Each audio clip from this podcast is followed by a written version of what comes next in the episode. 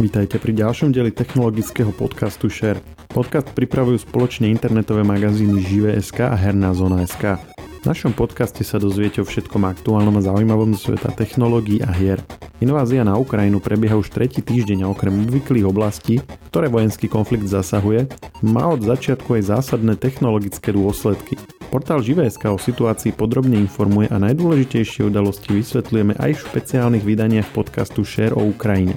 V uplynulých dňoch médiami prebehla správa o tom, že Rusko zvažuje legalizáciu používania pirátskeho softvéru, pokiaľ ho daná spoločnosť z dôvodu sankcií prestala v krajine ponúkať komerčne. Začalo sa dokonca hovoriť o tom, že by sa Rusko mohlo odpojiť od svetového internetu, možno až na spôsob Severnej Kórey. Hackeri na Rusko podnikli za posledný týždeň niekoľko veľkých útokov a bezpečnostná situácia v kyberpriestore sa naďalej zhoršuje aj u nás. V treťom špeciáli podcastu SHARE o invázii na Ukrajinu nám tieto tri témy vysvetlí redaktor magazínu Živé.sk Ján Trangel. Ja som Maroš Žofčin. V ďalšej časti nášho špeciálu o Ukrajine sme si pripravili tri témy. Legalizáciu pirátskeho softvéru v Rusku, odpojenie Ruska od internetu a hackerské útoky. Prevede nás s nimi náš redaktor Ján Trangel. Jano, ahoj. Ahoj. Tak poďme na to po poradí. Mali sme správy o tom, že Rusko údajne chystá legalizovanie pirátskeho softvéru. Čo sú to za informácie? Je to vôbec pravdivá informácia? Je to zatiaľ všetko v štádiu špekulácií a podľa zdrojov zo zahraničia, pričom niektoré z nich pôsobia celkom legitívne, to vyzerá tak, že v Rusku sa chystá nová legislatíva, ktorej cieľom by malo byť firmy, ktoré konajú proti záujmom Ruska, by nemali spadať pod autorský zákon. To znamená, že pokiaľ by napríklad nejaký softvér sa nedal v Rusku kúpiť legálne, nakoľko tá firma tam už nepôsobí, tak by si ho ľudia mali mať možnosť stiahnuť a používať nelegálnou cestou, ale bez toho, aby im hrozil akýkoľvek trest. A toto je čisto v právomoci Ruska? Na to nie sú nejaké medzinárodné dohody alebo niečo? Že, že môže jedna krajina sa len tak rozhodnúť, že toto dovolíme? No, medzinárodné dohody sú, ale otázka je, že akým spôsobom by sa v súčasnosti dalo čokoľvek vynúcovať v súvislosti s Ruskom. Čiže oni na to idú tým spôsobom, že pokiaľ firmy odišli od nás a nechcú nám to tu predávať, tak my si to proste ukradneme a budeme to používať nelegálne. A je tu na taký jeden prípad, dokonca z dnešného rána sa objavila správa, že ruský súd rozhodol, že nejaká televízna stanica môže vysielať seriál Prasiatko Pepa, aj keď nemá zaplatenú oficiálnu medzinárodnú licenciu a že to by mohlo predznamenať vlastne to, akým spôsobom chce Rusko v budúcnosti pristupovať k presne týmto sporom o duševné vlastníctvo. A riešili aj, že ako by sa to v úvodzovkách kradlo, že, že z tých akože klasických várezových portálov alebo vírusy spravili nejaké svoje riešenie na to? Toto už je čistá špekulácia. Aktuálne ale je pravda taká, že pirátenie softvéru problém nerieši. Môže ho čiastočne vyriešiť, ale nulté roky sú už preč. Ten systém, ako bol kedysi, že človek si našiel nejaké CDčko s nejakým softvérom a potom ho používal až, až dokým proste nechcel prejsť na inú verziu, to už dneska neplatí. Dneska v podstate všetky najdôležitejšie služby sú založené na cloude, prípadne na nejakých pravidelných platbách a na neustálej dostupnosti aktualizácií, či už teda aktualizácií funkcií alebo aktualizácií bezpečnostných. A pokiaľ niekto nemá zaplátaný softvér a nemá na ňo nainštalované aktualizácie, tak sa stáva veľmi ľahkou obeťou pre rôzne škodlivé kódy a rôznych internetových záškodníkov, ktorí presne na takéto nezaplátané systémy a softvéry striehnú. A veľmi ľahko by sa potom mohlo stať, že v Rusku by sa rozšírila pandémia vydieračských vírusov, ktoré by následne napadali takýmto spôsobom nezabezpečené počítače s nelegálnym softverom. Uh-huh. Čiže tým, tým, že nie sú nulté roky, myslíš vlastne to, že ten softvér sa väčšinou už nekupuje ako proste hotová vec, ale že sa vlastne využívajú tie predplatné. Čiže to, že by si ho oni niekde ukradli, by im nepomohlo, lebo by nemali to predplatné, takže by nemali tie ďalšie aktualizácie. Aktualizácie, ale aj rôzne poprepájané služby, lebo dneska už množstvo kvalitných softverov nie je iba o tom, že by fungovali offline. Dokonca už aj také softvery, ako je napríklad Office, už nie sú iba o tom, že má jeden počítač, jeden kancelársky balík offline a ten môže používať a písať si na ňom ako na písacom stroji. Ale dneska tu už je o tom, že tie služby sú rôzne poprepájané a pokiaľ firmy chcú fungovať, múdro povedané, ako keby fungovať v takom kolaboratívnom režime, teda e, mať tú online spoluprácu, tak na to sú absolútne nevyhnutné online služby a všetky tie nadstavby, ktoré bežne e, sú dostupné. No a pokiaľ tieto v Rusku dostupné nebudú, tak tým pádom aj využiteľnosť toho softveru bude nižšia alebo niekedy v niektorých prípadoch až nulová. Čiže nakoniec si s tým vlastne ani veľmi nepomôžu. Vyzerá to tak, že by si s tým moc nepomohli. Čiastočne by to mohlo vyriešiť problém s nedostupnosťou niektorých zahraničných, povedzme, filmov, seriálov a hudby, ktoré by sa takýmto spôsobom mohli šíriť. Napríklad aj, že v kine, keby oficiálne sa rozhodla nejaká zahraničná firma, že neuvedie nejaký film v Rusku do kín, tak oni by si ho teoreticky mohli stiahnuť z nejakého varezového fóra a premietať ho v kine, bez toho, aby zaplatili poplatky a licenciu. Čiže teoreticky by sa to dalo až takto vyhrotiť.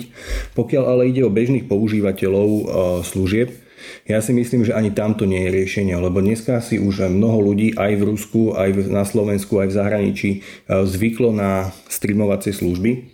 A tie nie sú iba o tom, že môžem si tam pozrieť nejaký film a seriál alebo vypočuť nejakú hudbu. Ale opäť je to o nejakom balíčku funkcií, ktoré ponúkajú. Možno nejaké, napríklad v Spotify je to Discover Weekly, to je moja veľmi obľúbená funkcia. Alebo sú rôzne playlisty, ktoré človek má dostupné a teraz by si ho keby musel vytvárať na novo. To obdobie, kedy bolo množstvo em pé trojek v nejakých foldroch a tie sa potom púšťali cez Winamp, už je preč. A vlastne by to bol taký návrat do minulosti, pokiaľ by sa ostrihli od týchto služieb úplne. Riešila sa minulý týždeň taká informácia, že by sa Rusko mohlo chcieť odpojiť od internetu. Skús to trochu vysvetliť, že, že je, je, zaklada sa to na pravde a ide o akože úplné odpojenie, alebo je to akože niečo, niečo zložitejšie. Skús to nejak popísať, že o čo vlastne ide. Toto, čo teraz budeme hovoriť, už budú čisté špekulácie, lebo celá tá správa vlastne vychádza z bieloruských nezávislých médií, ktoré takýmto spôsobom vyhodnotili nejaké signály, ktoré mali od svojich zdrojov blízkych ruskej vláde. Čiže je to niečo, čo naozaj nie je potvrdené. Na druhú stranu ľudia, ktorí to sledujú dlhodobo, tvrdia, že to k tomu smeruje. A smeruje to k tomu, že by sa Rusko mohlo pokúsiť odpojiť od globálneho internetu. Teda nie, že by úplne zrušili internet u seba doma, ale že by neboli prepojení s internetom do sveta. Technicky, rozprával som sa o tom s niekoľkými ľuďmi, ktorí týmto sieťarinám rozumejú a hovoria, že technicky by to možné bolo, dá sa to spraviť, ale bolo by to veľmi, veľmi nepríjemné, pokiaľ by sa to pokúsili urobiť bez prípravy. Totižto v dnešnej podobe aj ruský internet je extrémne previazaný so zahraničím a tým zahraničím nemusíme nutne myslieť iba Európu alebo Ameriku, ale aj rôzne iné krajiny, ktoré sú na okolí. A keby sa v jednom momente proste rozhodli cvaknúť vypínač v úvodzovkách a odpojiť sa od zvyšku sveta, tak by razom prestali fungovať viaceré, alebo dalo by sa povedať, že až takmer všetky bežné dostupné internetové služby, lebo už len taká jednoduchá vec, ako je Google Analytics kód, ten tiež odchádza do zahraničia a má ho nasadený takmer každá stránka. A pokiaľ by nechceli, aby to spôsobovalo problémy, doslova nefunkčnosť tých stránok, tak by museli tie kódy odtiaľ vymazať. To by, to by si žiadalo zásahy tých administrátorov, ktorí spravujú tej stránky, aby ich takýmto spôsobom upravili. Ja viem, že toto je drobnosť, ale takýchto drobností je strašne veľa a tých previazaní so zahraničím je ešte viac. Tým chceš povedať, že zahraničné weby v podstate by nefungovali? Že, že akože všetky domény, ktoré nie sú ruské? Alebo čo to presne znamená? Tých možností, ako by to mohli spraviť, je viacero, ale ten dôsledok by mal byť naozaj ten, že pokiaľ by si niekto z Ruska, ktorý je pripojený na ruský internet, naťukal napríklad Živé.sk, tak by sa mu tá stránka nezobrazila, lebo by bola hostovaná alebo umiestnená mimo Ruska. Mm-hmm, čiže by boli, by, boli by to weby, ktoré sú um, hostované mimo Ruska a zároveň, ktoré majú akože aj servery mimo Ruska, lebo to sú asi dve rôzne veci, nie? Takto to vyzerá, aby pointov je to, aby všetko mali plne pod kontrolou. Teda všetko, čo je, čo je v rámci Ruska, aby bolo plne kontrolované a tí, ktorí využívajú internet v Rusku, aby sa mohli dostať iba tam. Čiže toto je tá hlavná myšlienka, o ktorej sa hovorí. Pričom zaujímavé je, že oni by to nemuseli urobiť tým, že by fyzicky prekopali káble. To nie, nejde o tom, že by tam musel prísť bager, ktorý by vyťahol zo zeme ten kábel, ale museli by nasadiť veľmi pokročilé firewally. To sú technológie, ktorými nedisponuje len tak niekto a ako technicky by to bola strašne náročná operácia. Majú veľkého suseda, čo má celkom dobrý firewall, nie? Áno, ale toto napríklad by bolo úplne iný level. Toto by bol level Severná Kórea, nie level Čína, ktorá, ktorá vlastne kontroluje každú jednu stránku. Toto by bolo vyslovene, že postaví múr. No vidíš, tú Severnú Koreu som chcel spomenúť, čiže ona je vlastne taký príklad toho, že kam by to až mohlo zajsť, alebo poznáme ešte nejaké iné príklady? Tých možností, ako obmedzovať internet je niekoľko, od tých naozaj najjednoduchších, ktoré môžeme teoreticky pozorovať vlastne aj u nás, hej, že sa na úrovni nejakých operátorov blokujú niektoré weby, až po naozaj totálnu kontrolu všetkého, čo ide dnu a čo ide von, ako je v Severnej Koreji. Čiže oni by sa mohli pokúsiť postaviť sa niekde medzi to. A sú tam nejaké indície už doposiaľ, ktoré by mohli niečo také naznačovať, lebo nejaké weby už boli v Rusku blokované? No zatiaľ na to idú takým spôsobom, že sa snažia blokovať niektoré weby a niektoré služby. Už dávnejšie, už niekoľko rokov dozadu, tuším v roku dvetisícsedemnásť, bola zablokovaná služba LinkedIn. A teraz v posledných dňoch bol postupne bloknutý Facebook, Twitter a najnovšie, to je myslím, že od včera alebo od dnešného dňa aj Instagram. Čiže tieto služby už v Rusku nefungujú a treba povedať, že napríklad Instagram je tam veľmi vplyvná sociálna sieť, ako myslím si, že výrazne vplyvnejšia ako u nás. Čiže toto je napríklad vec, ktorou tiež chvíľku váhali, že či to naozaj spravia, lebo tam to má obrovskú popularitu. Spomínali sme tu Čínu, dalo by sa teraz povedať, že už sa Rusko blíži aspoň k takej kontrole internetu, ako má Čína, alebo tá je stále ešte na tom ďalej?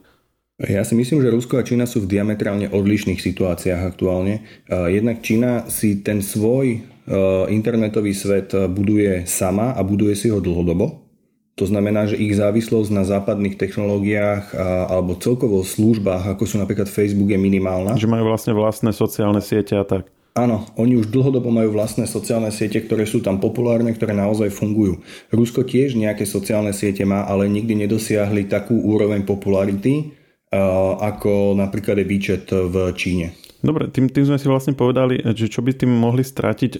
Má to nejaké pozitíva, okrem toho teda, že by mali akože tú úplnú kontrolu nad vlastne tým, čo, aké informácie sa šíria v ich prostredí?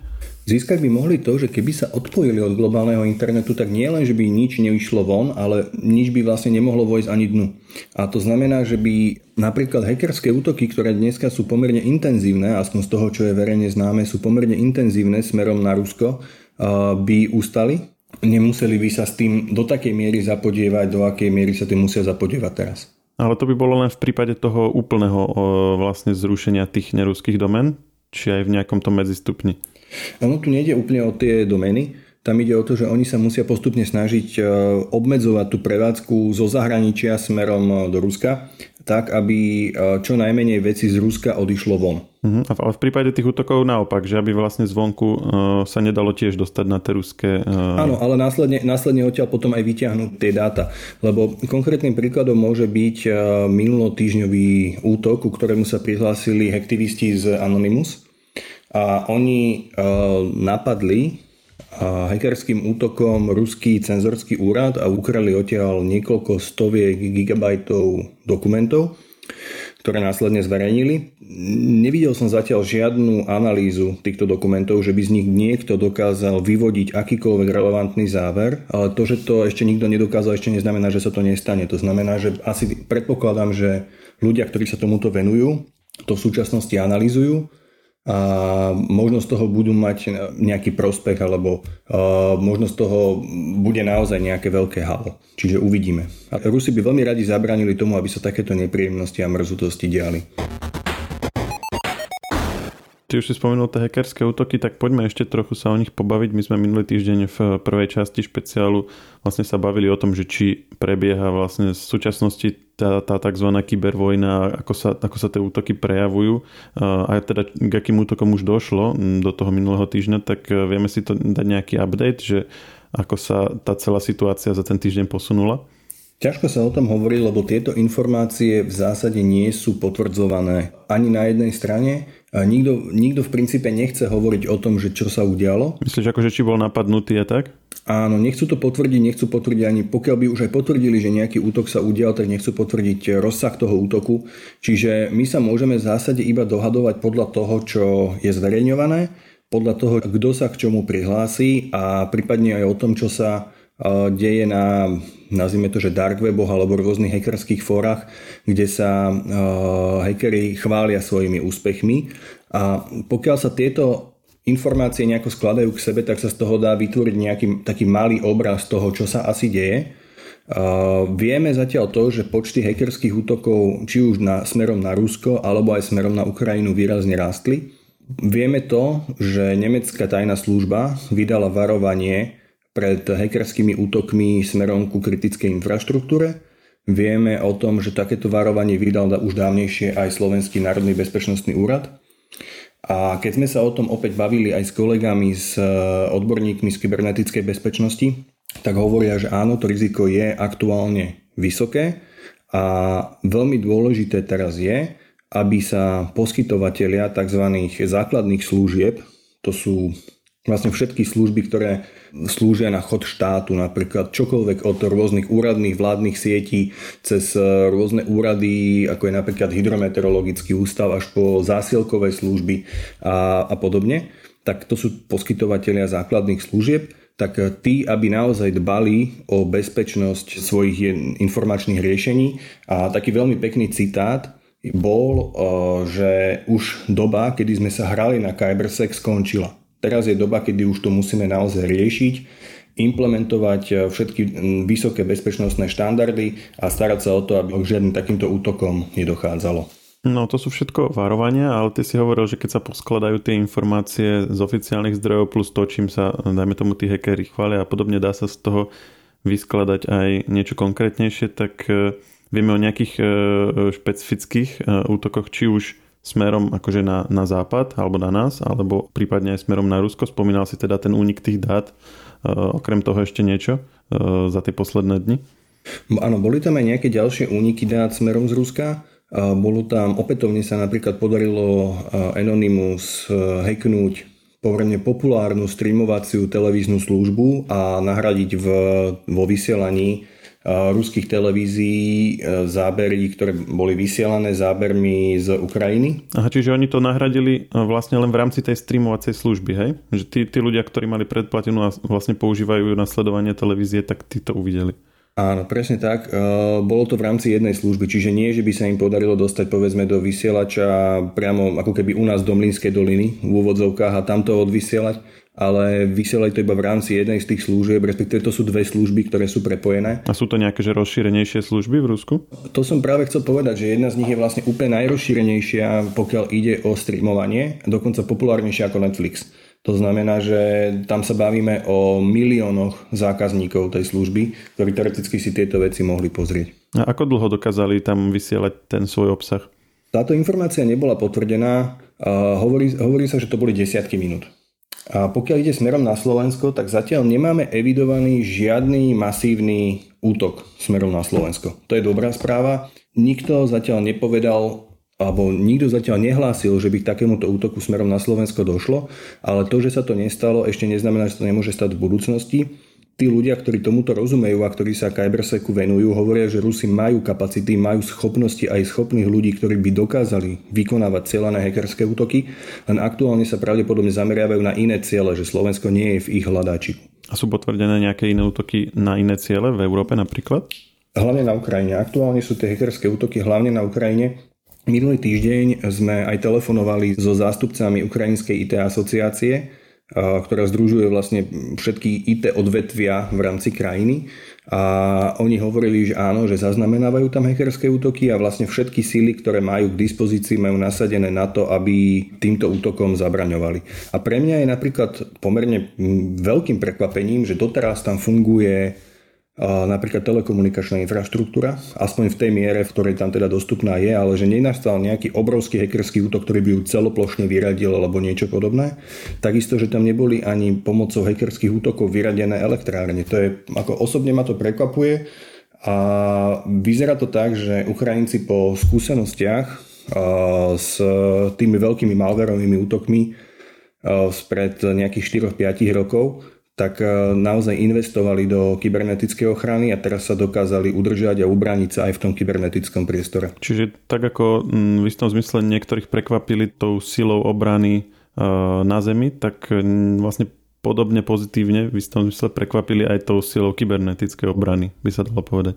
Áno, áno, zhruba takto to hodnotia aj ľudia, s ktorými sme hovorili, z týlu slovenskí experti z Cyberseku. Áno, ďakujem ti, že sme to takto prebrali. Budeme sa snažiť podobné špeciály o Ukrajine prinášať na nejakej pravidelnej báze, tak ja verím, že opäť si o tom počasie opäť pohovoríme.